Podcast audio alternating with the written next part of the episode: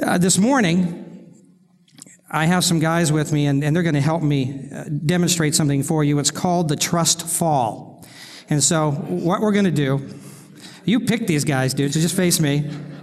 This is Adam, and what he's going to do, he's going to cross his arms, he's going to close his eyes, and he's going to fall backwards and trust that these strong men love him enough that they will catch him.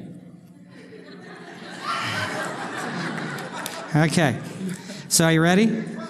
All right, guys, don't ruin this for me or him. Okay, thanks. Go ahead and be seated. All right. Now,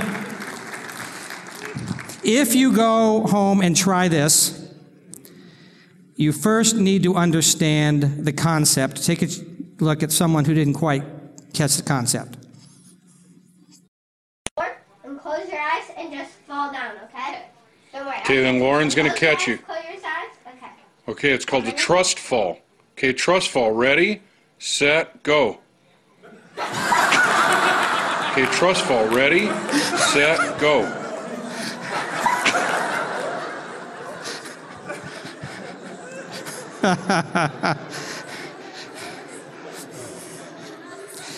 Adam, good job, buddy. All right, so here's the deal. If, if trust is going to be healthy, the key is falling in the right direction. So, in these last two weeks, I've asked you to put your faith, put your trust in some truths. To take these truths and put them into your value system. Two weeks ago, I asked you to believe the fact that sex and sexual intimacy is not the main course. Last week, we talked about the fact that God loves my body and I should treat it in that way. And if you weren't here for these last couple of weeks, please download the podcast, go on our website. It'll give you a really strong foundation for the words I'm speaking this morning. I'm aware that more than likely some of you in this place today, and maybe many of you, are deliberating as to whether or not you're going to believe the truths that I've been talking about. Some of you are saying, well, I'm still going to have sexual partners and it's going to not be the way you've described it, and God still loves me. Some of you are, are just basically la la la la la la la la la la, and you don't want to hear it. Because if you don't hear it, you're not responsible for it. Some of you are, are thinking, but it's only in that sexual intimacy that I actually don't feel alone.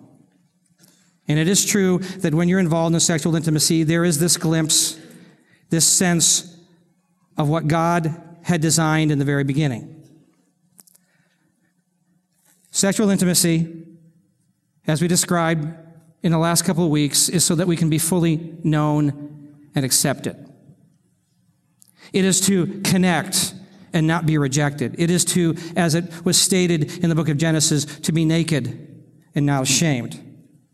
The pure design that God has designed for our intimacy, for our sexual intimacy, is described in Genesis this way Genesis, the second chapter.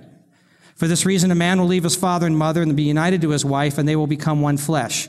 The man and his wife were both naked, and they felt no shame. God says, take your trust and fall into this. The reason this works is because it was never just about two people. And I understand, we've talked about this last couple of weeks, that, that this unity, this, this two becoming one flesh, has come as a result of the fact that woman was taken from Adam out of his flesh. And there is this drive within us to reunite that flesh. That when that happens in the way that God has designed, there is this, this unifying move that it, it, happens psychologically, spiritually, and physically that bonds us together, that, those two people together, so that they can become a fresh new family unit and remain together as faithful, trusting friends creating this family. You say, but I've, I, I I've experienced that this whole plan doesn't seem to work out because the two don't, don't seem to become one flesh and there's this breaking away. And, and, and so the statistics say, even in the church, that over 50% of the people who get married get divorced. I understand that. I understand that, when you say, I had to get out because he was abusing me, I totally understand that. I understand when you say, well, she was, she was sleeping around. Yeah, I understand that. And, and some of you are thinking, but, but we get along better if we don't have these long term commitments. I'm not going to fake my marriage like my parents did. So I'm not going to get married. We're just going to be together. Marriage is extremely fragile when you think it's only about two people.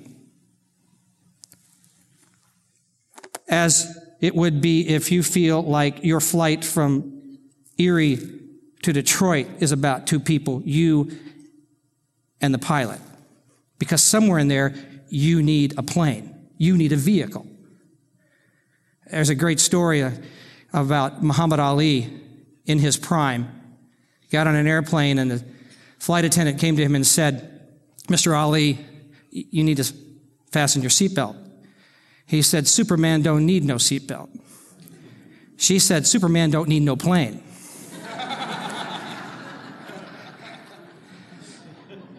so here's the vehicle that God has designed to make this work. Ephesians 5 says it this way For this reason, a man will leave his father and mother and be united to his wife, and the two will become one flesh. And this is a profound mystery because I'm talking about Christ and the church.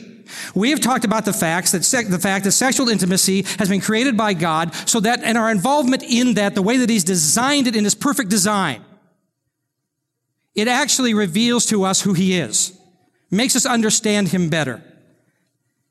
That Sex is not what God intended just by itself or marriage by itself any more than a window is just a window because it's got to be a window. The window is there to see through it, and so is this intimacy. When we look through the oneness of those two coming together, there is this oneness with God that is just incredible. We've talked about that the last couple weeks. Now, hear me clearly. When, when we do this, when we move within the pure design of God, that intimacy is a worship expression. Now, some of you are going, I'm going to go ask a girl if she wants to go worship. That's what I'm talking about. Don't go there. That when a man who commits himself in a covenant relationship loves that woman as Christ loves the church, that's worship. That when she respects him the way God designed for him to be respected, that's worship. And it goes way beyond, and what am I going to get out of this marriage? And way beyond, hey, we're going to live together for a while and, and have sex together for a while to make sure we're compatible. It goes way beyond that. This is the foundation upon which a marriage stays solid even in its marital conflict. And there's always marital conflict. So if we're going to understand that, we must understand this principle. What I feel is not the deal. Now, just say that with me. What I feel is not the deal. If you decide that you're going to let your trust fall into your feelings, you will find yourself in difficult situations. That's why God declared this through the prophet Jeremiah when he said this The heart is deceitful above all else, all things, and desperately sick. Who can understand it? The heart, as he describes it, is the center of all emotion and decision making. And he says the heart in the condition it is in you is crooked, it is fraudulent. The base of the word means that it is polluted, it is incurably sick. Who can figure out really what the heart is telling us? So in college, before I actually started dating Pam, I was part of a, a, musical group, and and there was a pianist, and she was really gorgeous, and she had a great voice, and she wrote music, and she was extremely talented, and we had this chemistry that that clicked, and we we talked with each other and had great connection. Except she was dating a senior in college, and we were sophomores and she she liked this guy and and so we just kept at, at, close range and talking to each other but my heart was saying oh she's the one. She's she's great. She's just oh man she she look listen to her sing. Oh she's gorgeous. And look at her she just smiled at you and oh yeah. And and so the heart was saying she, she's the one.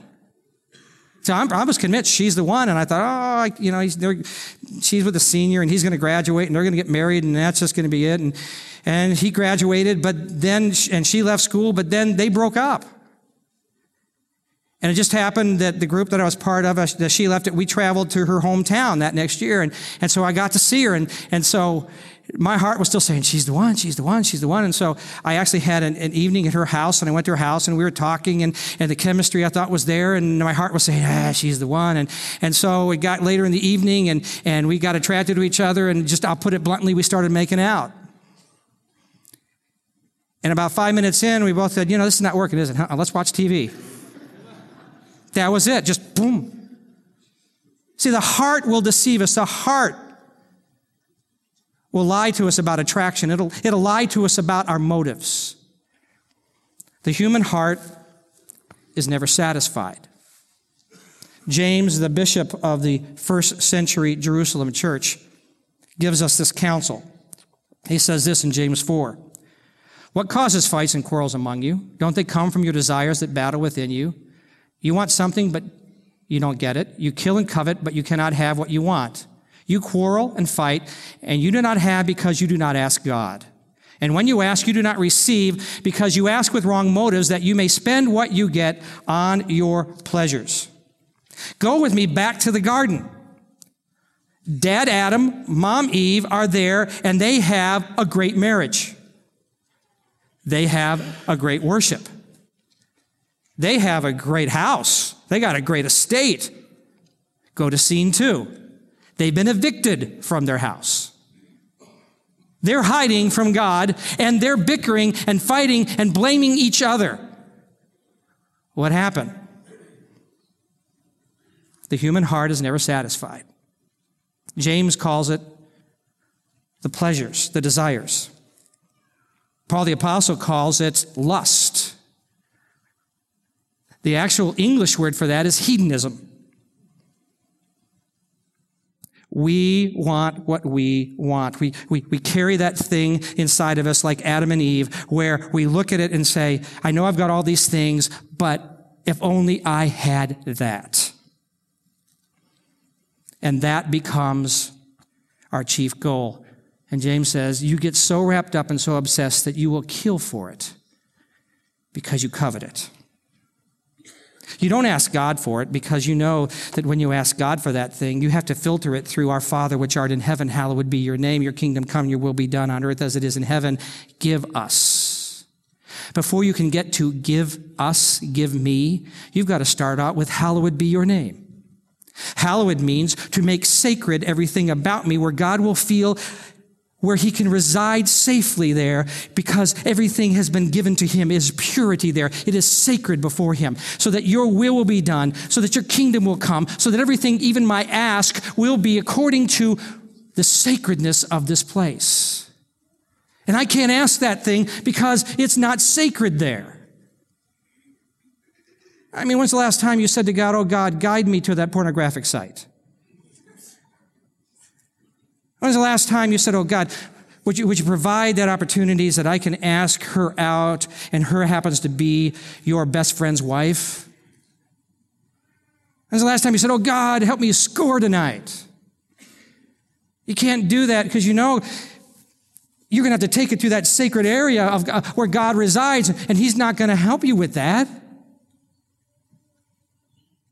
The heart does not want to let go, it wants to grab hold. And he said, even if you get strong enough and bold enough that you ask God, you don't receive it because it's outside of his perfect design. And anything outside of God's perfect design is idolatry. And he hates idolatry. For he knows that thing will drive you away from the very good. It will move you toward chaos. God is not a prude. God is wise. When God created everything you see around us, He began with chaos. Everything was void. And every sequential step He took led further and further away from chaos. So He started with light. And then He said, Let there be sky. And then, and then He said, Let there be land. And, and then from land, he said, let there be vegetation. And then from the vegetation, he said, let there be stars and, and the moon. And then he said, let there be sea creatures. And then let there be animals on the ground. And then let there be humanity. And for us to back away from humanity and go back the other direction at any point leads us back to chaos. When Pam and I were first married, we got a hold of a calico kitten we called Sabrina because we liked Charlie's Angels. So we had this calico kitten called Sabrina, and we discovered as time went on, we wanted a, we really did want a calico kitten. We just didn't want a calico cat. And the cat began to just be a mess. And, and one day we came home from church and, and the cat was in extreme pain and, and, and the cat was, was crying out with a horrible sound. You know, that, that, that scary sound. And, and, and it acted like its back was broken. We thought the cat's injured itself. And so it, about 11 o'clock at night, we called the emergency vet and he said, Oh, tell me about it. And we told him, he said, Oh, you better bring, bring her in. So we brought her in. We got her in there and he, he started to examine the cat and he finally said, uh, I should have probably asked you more questions. He said, Have you noticed a lot of other cats around the house? For the first time, our cat was in heat and she was ready for boyfriends. Any boyfriend. So now, if we'd have let that cat out, and she had found a boyfriend and they had done the thing. Do you think when they got done, they both would laid down on the grass and had a cigarette? and she would have said to him, So, how do you think the relationship's going? What's next? No, because they're animals. For us to begin to act like the animal kingdom, to become an animal, a party animal, is to move back toward chaos. God didn't create us to be that way. Something else that God created before us, because anytime we move back to that, we're moving, we're regressing. He, he made angels before us. And angels do not have human bodies. They do not have, have the equipment to have children. In fact, when the scriptures talk about the end times and what's going to be happening in the end times, Jesus said these very words in Matthew 22. At the resurrection, people will neither marry nor be given in marriage. They will be like what? The angels in heaven.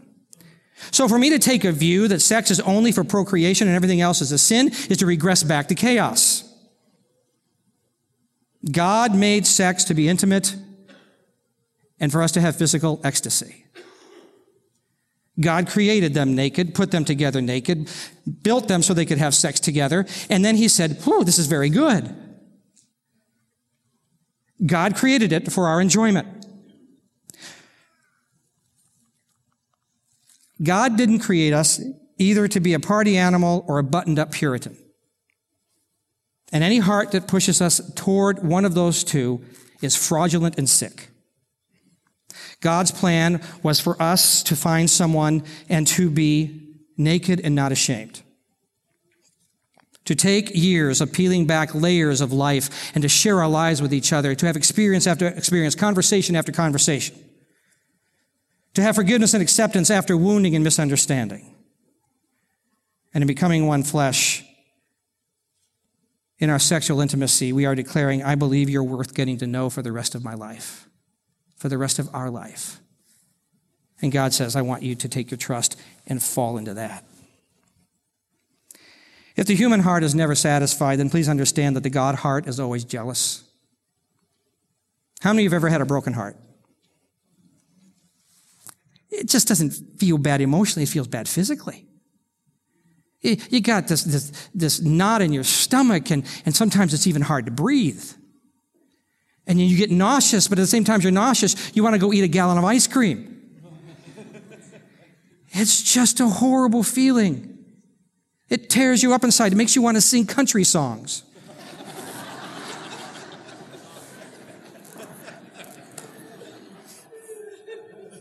songs like this, these are actual. You done tore up my heart and stomped that sucker flat. I sure do miss him, but my aim is improving. Actual song. And my favorite, if my nose were full of nickels, I'd blow it all on you. I have no idea. Look, all of us feel that heartbreak at some time. And would it surprise you to know that God feels it too? This series is not about rules. This series about relationship. God made us to have freedom because you can't force love. So we can choose to love God or choose not to love God. And if we love God, it means that we trust that He will guide us to what is very good. Adam and Eve didn't do that. They said, we're going to do our own thing. And you know how God felt about that happening with them and the family that followed? Genesis 5 6 records this.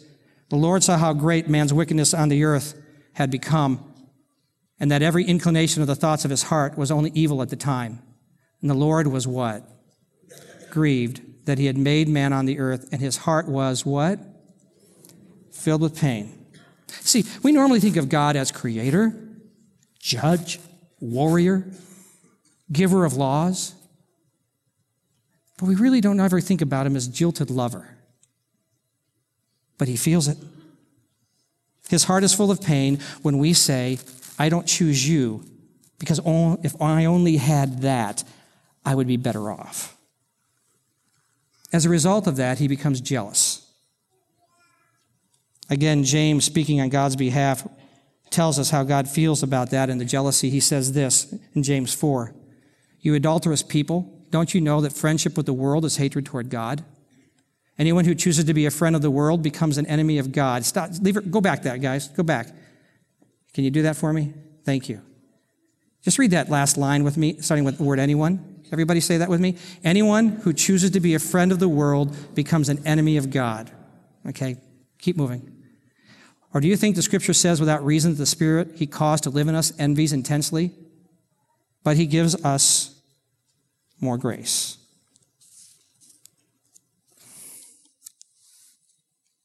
His heart is filled with pain.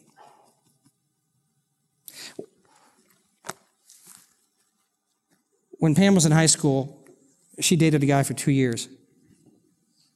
And they probably were in love. And it really wasn't a life that Pam wanted to live, and so she broke away from him and went to college, and we met and we got married. In fact, at our wedding day, and I have told you this before, that as we came out of the reception hall, uh, her old boyfriend was sitting to the side on his motorcycle. He was going to follow us as we leave. My brother in law, who's kind of a strong guy, walked over and said, Now, Jack and Pam are going this way, and you're going to go that way. And the guy did. He, he took off. A couple years later, several years later, Pam went back to Fort Wayne, Indiana, and it just so happened to be the time that was their class reunion. And so I called her one evening because I wasn't with her, and I said, Did you go to the reunion? She said, No. I said, Didn't you want to see Scott? She said, No. I said, Why? She said, Because that was my old world. That was my old life. You're my new world.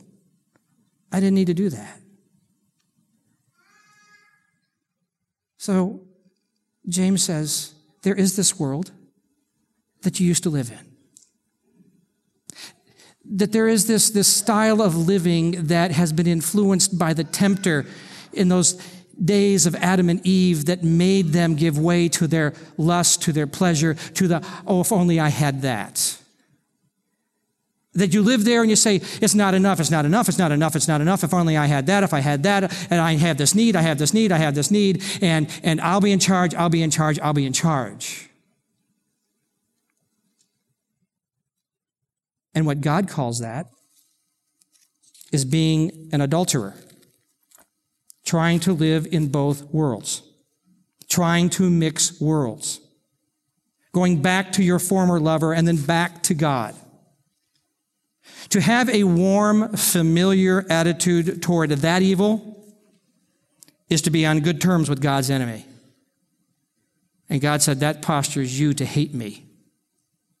That puts you in a place that you now are my enemy. So let me be clear.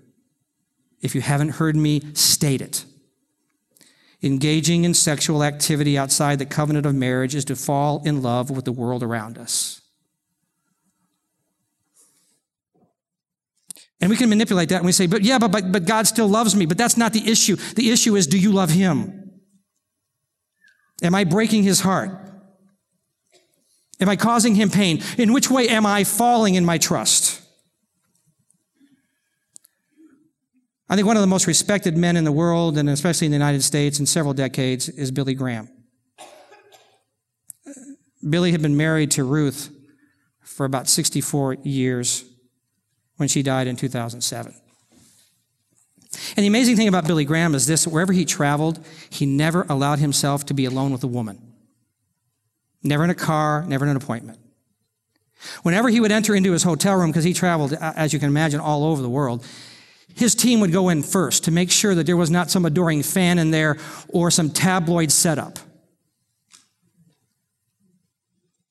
Because he had come to the place that he said, Hallowed be your name. Even my sexual relationship, my intimacies will go through the sacredness of who you are.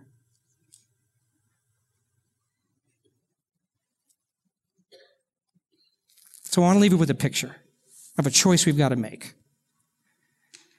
And, and, and could I just, Troy and Denise, can I borrow you for a minute? Will you guys just stand up? Troy and Denise. And, and, and come down here and just stand at the, at the front of this aisle. I didn't warn you in advance we're going to do this because I wanted you to come to church. So, yeah. All right, now face that way. Now, here's what I want you to do. As they begin to walk down that aisle, I want everybody all around to begin to yell at them. I want you to be yelling at the top of your voice, over here, over here, me, me, me, over here, over here. Hey, come this way, come this way. Something to attract their attention. Will you do that? You, you good? Sure. Okay. All right. You guys start walking, and you got, and the rest of you just let them have it.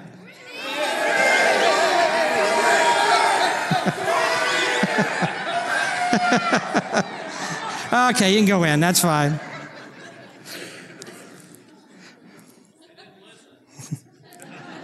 They didn't listen. When you follow Jesus, you're still in this world.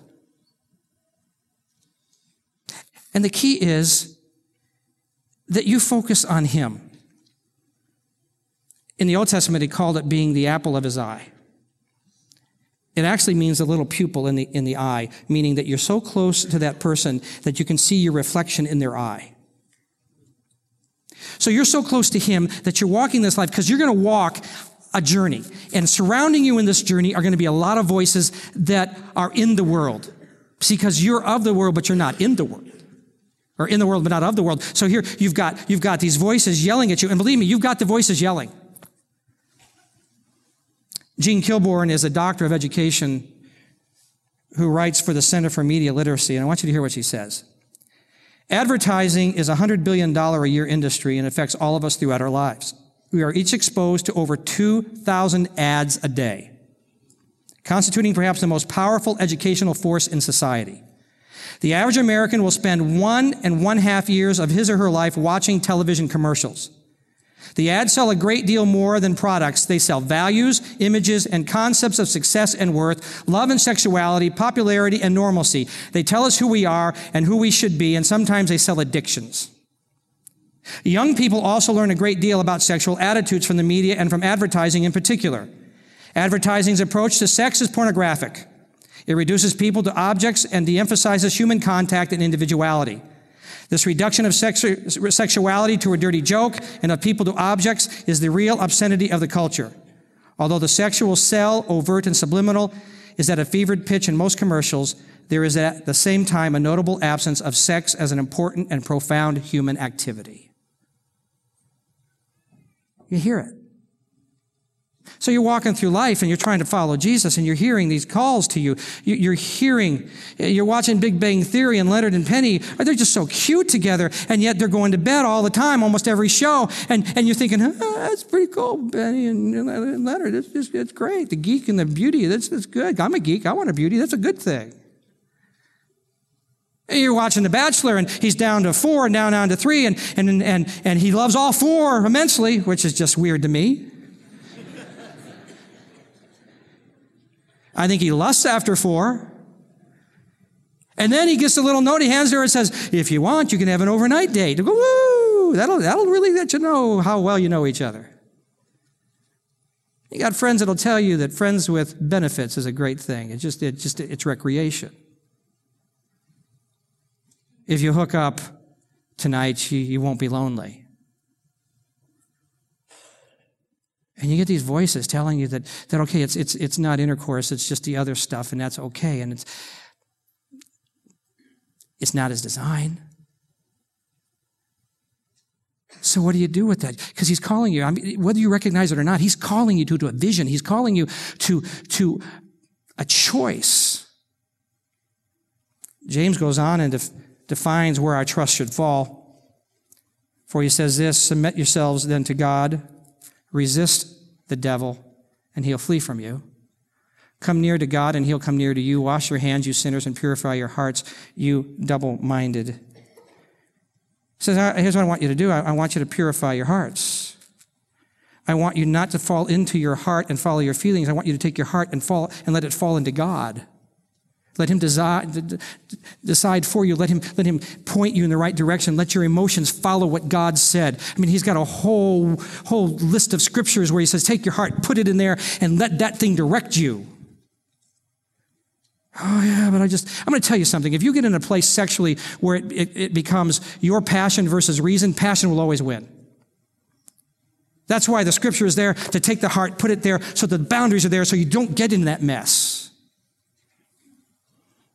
Purify your hearts, you double minded, means you can't go back and forth. You can't go back and forth. You can't go back and forth. You can't do that.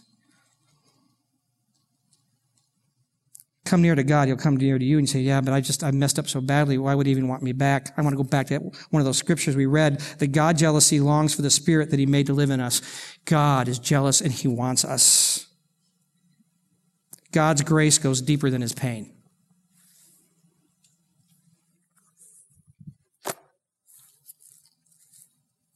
You've got Adam and Eve naked, and they're saying to each other, Now, what will you do with me?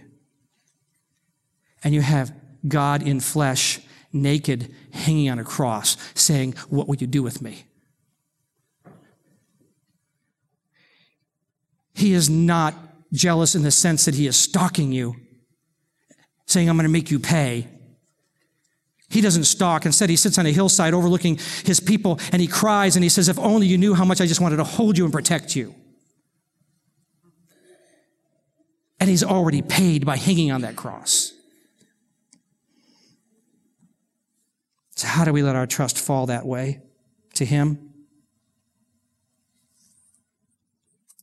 He said, I want you to wash your hands. And I really believe that means I want you to confess and I want you to just say, Oh God, this is who I am before you.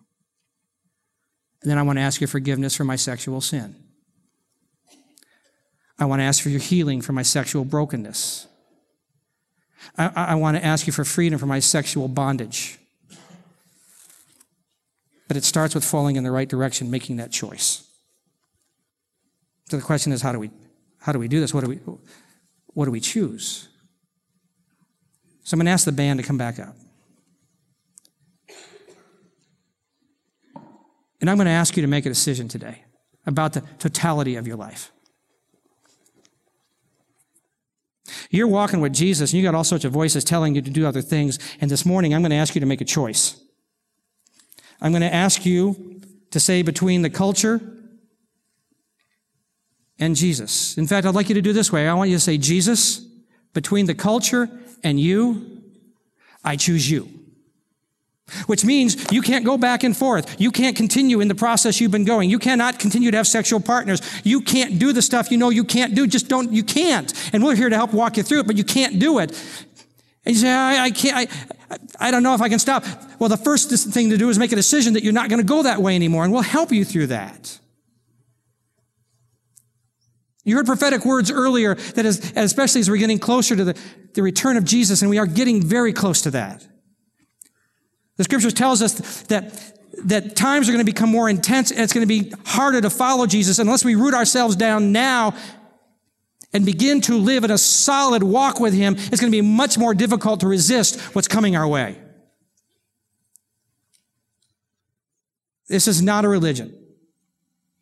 This is not a list of rules. This is an intimate relationship with God, and He's calling you to sell yourself out to Him and not go the other way.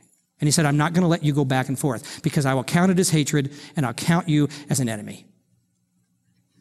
And I don't, I, I don't want to be an enemy of God. So would you stand?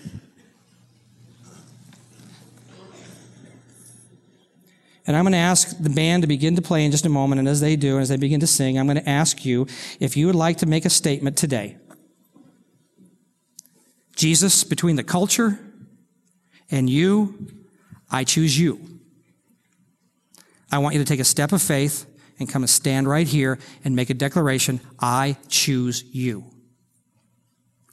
Now, some of you may not be to make it out of the pews or you got to do something else. We're not going to look at you and say, oh, you didn't choose. Not going to do that. But if that needs something you need to do today, then come and stand here as they begin to sing. Even now, some are coming. You come and just say, Jesus, I choose you. Come on.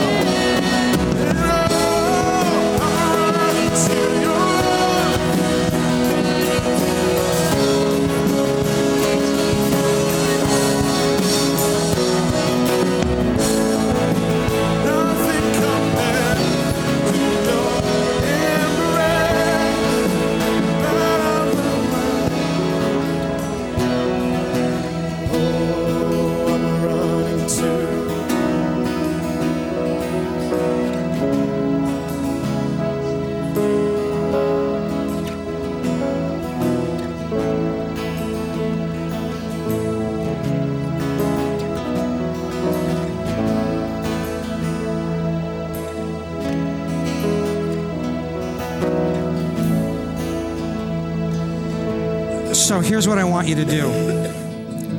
This week, as you are just doing your daily stuff, I want you at all times to picture yourself with Jesus, this lover, this protector, this Lord, this King, whose heart is wide open to you and can be wounded by you.